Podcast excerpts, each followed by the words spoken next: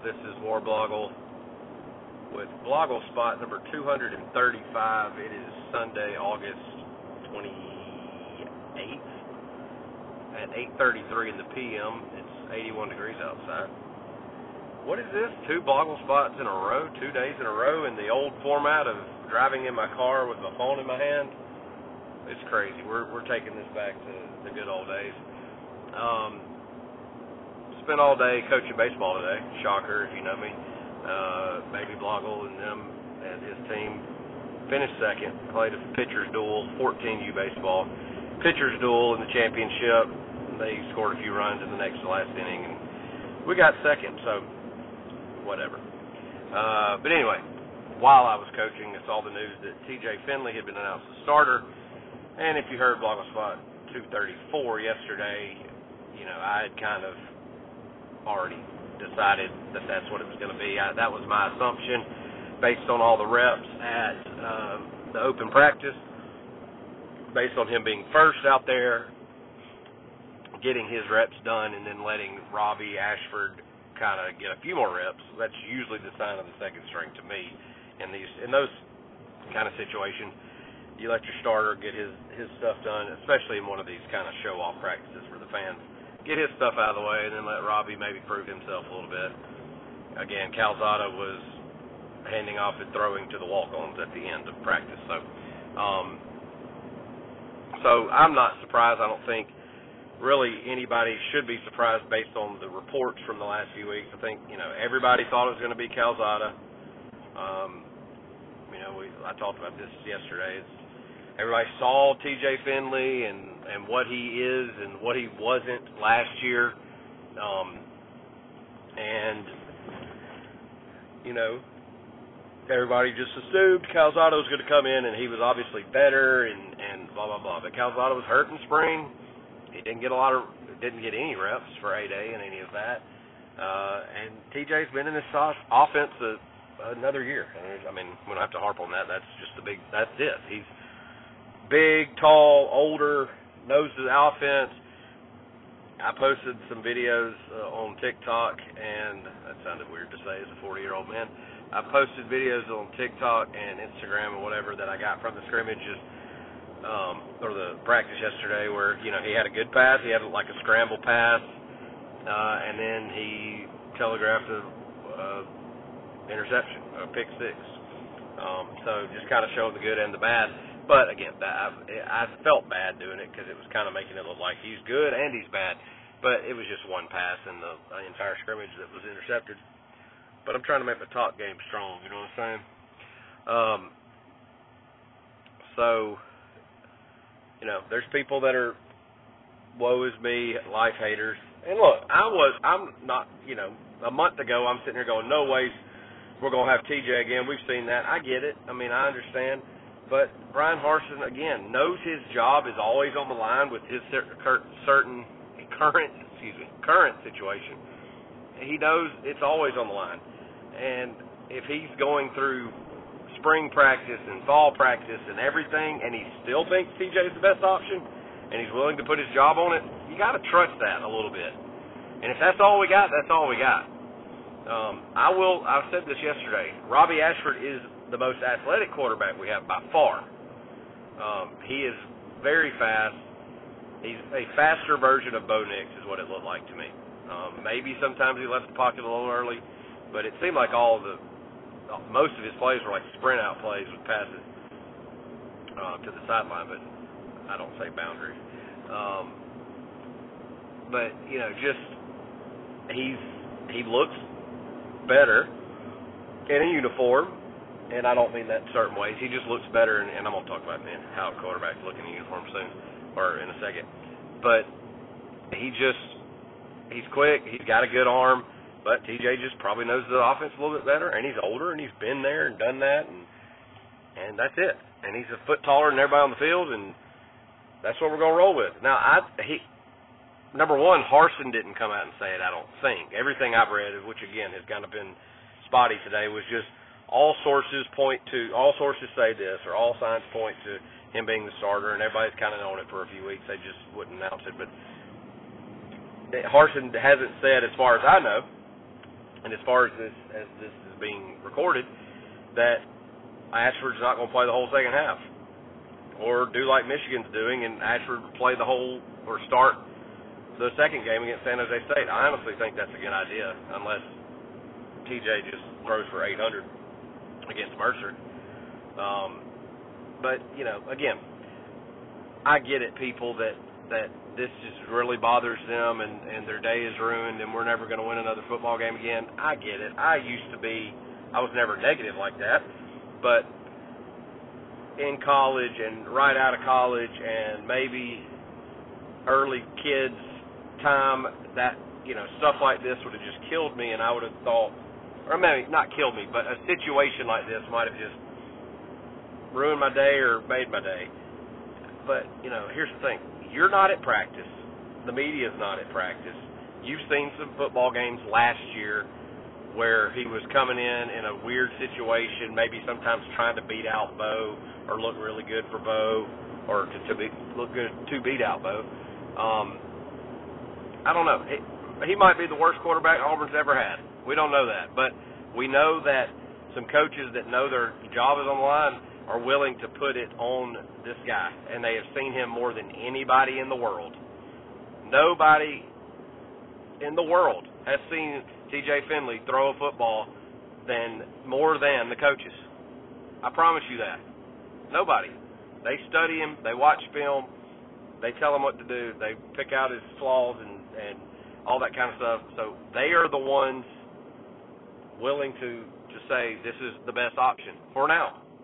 Now, I honestly think if we're up even remotely, if we're up 24 to six, I mean, I would be fine with Robbie Ashford going in in the second half, and maybe even Calzada in the later. I mean, if they put Calzada in, I, I trust them to do that. I mean, I, I guess I'm just older now and seen a lot of sports. I've coached a billion baseball games in the last four or five years, and I know it's a different sport, but it's just I understand the game, or I understand being a coach and being in a situation where everybody on the other side of the fence thinks they know everything and they don't, or thinks the three seconds they saw is more important than the four hours you saw.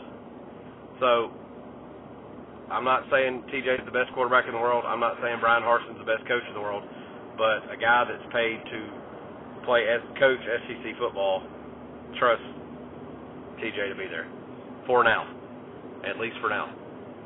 So your hatred, your sadness, your need to have what you wanted happen, which is a bad thing anyway. Um, that won't uh, be that won't affect the game at all. Just like back when people used to complain they didn't know who the starter was how does the start you knowing the starter affect anything other than your psyche? Uh, so TJ being the quarterback doesn't affect you, doesn't affect me. You don't affect the games. I don't affect the games.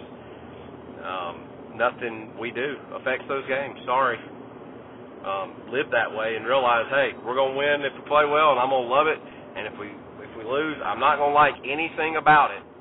But you and I didn't do anything with it. Maybe that's the uh, just a psychological psyche type thing that I figured out. But I mean, I, I know that makes it sound like I don't care. I definitely care. I wouldn't be sitting here talking on my phone driving home from a baseball tournament if I didn't care. Uh, but you know, I'm not. It's not a loser mentality. It's a I can't control it, so I'm not going to go crazy over it. But I'm definitely going to like it when they win, and I'm going to hate it when they lose. Anyway, that went off on a tangent.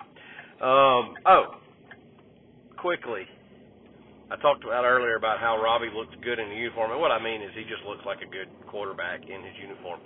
But the current state of college football uniforms and how they're being worn. The entire team yesterday had their pants pulled up above their knees. And I don't mean just like, I mean, you know, baseball pants and football pants kind of are the same. They go right to your knee and, and cut off, and and and football pants are always weird because there'd just be that big elastic thing there, and and it's just like right behind your knee, right just barely below your knee, and it just never felt good, and it was just kind of weird. And there was a rule put in place not too long ago. I remember this for, specifically because I liked it. That said, you had to wear your pants below your knees because your knee had to be covered with the knee pad. And now, quarterbacks, wide receivers, it's not even like just short pants. Like TJ and Robbie had their pants almost like rolled up or like folded over. They weren't even like to their knee. It was like tight shorts. Like really tight shorts. And I get, you know, they work when they work out and throw passes in the summer and and do run routes and all that kind of stuff. They're out there in shorts and t-shirts. I get it. And that's comfortable and we're going for comfort. I know people if I say something about this in tw- on Twitter or maybe if I even post about it. People are gonna be like, "Oh, you, why do you care? Let them be comfortable. Let them do whatever. I'll let them wear pink pants and backwards as long as they're winning." I don't care about any of that. I'm just saying it looks stupid. It looks terrible. Football pants should go to your knees and a little bit past it, or on your knee, not these tight shorts, almost halfway up their thigh in certain uh, situations. I mean, I get you want to be a little more comfortable, but what's wrong with the pants being like two inches longer and at least touching your knee? I know that's not making you slower. I know it's not really affecting you, but it looks awful. And I'll go ahead and say this now: I'm not ever going to bash TJ's um, quarterbacking ability, like in a public forum. I'm sure when I throw an interception, I might say something, or or if he just gets really bad, whatever. But he, in his, his uniform, is the worst football uniform I've ever seen. He always has a baggy long sleeve T-shirt on that's a different color. His jersey's usually almost tucked under his uh, his shoulder pads. You can't even tell what number he is, and he's got this big flowing white shirt coming out of it. Then he's got his pants pulled up as high as he can above his knee. Then he wears no shoe, no show socks. So you've got this long leg coming out of these tight pants and these the lowest socks you've seen and the smallest cleats you can you've seen, no tape, no socks, just these long bare legs with a the biggest thing to me is the white flowy shirt coming out of the bottom of his uniform of his jersey. It looks awful. And Robbie Ashford kind of had it that way too yesterday. I mean, it is just flat out sloppy. And I don't know why we don't say anything about it. I mean, you want to talk about we got the best uniform in sports and nobody we should never touch it, never do anything different. Well, it looks like he's out there in his pajamas sometimes. Like, let's take off the long sleeve shirt. You're a quarterback. You're worried about your knee being covered up running, but you got your arm covered up in, in some like long white T-shirt. It's awful. It makes me mad to see him go out on the field. I I don't know if I posted the picture yesterday, but I, I had a took a picture of him running into, into the tunnel, and you know, I I'll never be a better quarterback than TJ Finley, but I can tell you what would what a quarterback or what a football player is supposed to look like. So I'll get mad about this. I got no problem bashing somebody on this. We got to fix the way he looks as in a uniform. I mean, it is awful. TJ Finley, when you're listening to this, let me tell you, it's not all about comfort. And those uniforms are comfortable anyway. They're made better than they've ever been made. Pull your jersey down Take the long sleeve shirt off, the long flowy white shirt that just hangs out of your jersey. Pull your pants down to your knee. Put on a sock we can see. Tape your ankle, something. Let's look a little bit better. We might we might get a little more respect if we look better. I can't stand when my baseball players' shirts are just barely half untucked because you just look sloppy, and you're gonna play sloppy. So maybe that's the issue from last year. I just yelled at a football player for the first time in my life. No, first time in front of y'all. All right. I think that's it. TJ Finley's going to be the starter at least early on in the season, at least in the first part of the game. I don't know. Um, pull for him because you could do no better. And but we got to get that uniform fixed. So tomorrow, Monday, maybe when you're listening to this, because it's already 8:30, 8:40. Uh, it's game week. Mercer hate week. Beat the Bears. They did. They played Morehead State yesterday, Saturday, and I know they killed them. I can't remember. I want to feel like they scored 50 or 60 points. Um, but you know, remember we only beat them 24 to 10 when Jarrett Stidham was here, and that was the year we beat Alabama and Georgia when we were number one. So interesting little thing there. But anyway, all right, pull for your team. Enjoy life. What's the other part I say? Be a fan, enjoy life, get more Blogle. Follow me on TikTok. Doing a lot more there. Snapchat, doing a lot there. Instagram, Facebook, uh, Discord, Twitter, obviously. All Warblogle, W A R B L O G L E. Um, all right, that's it. Blogle spot number 235. Done. War Eagle.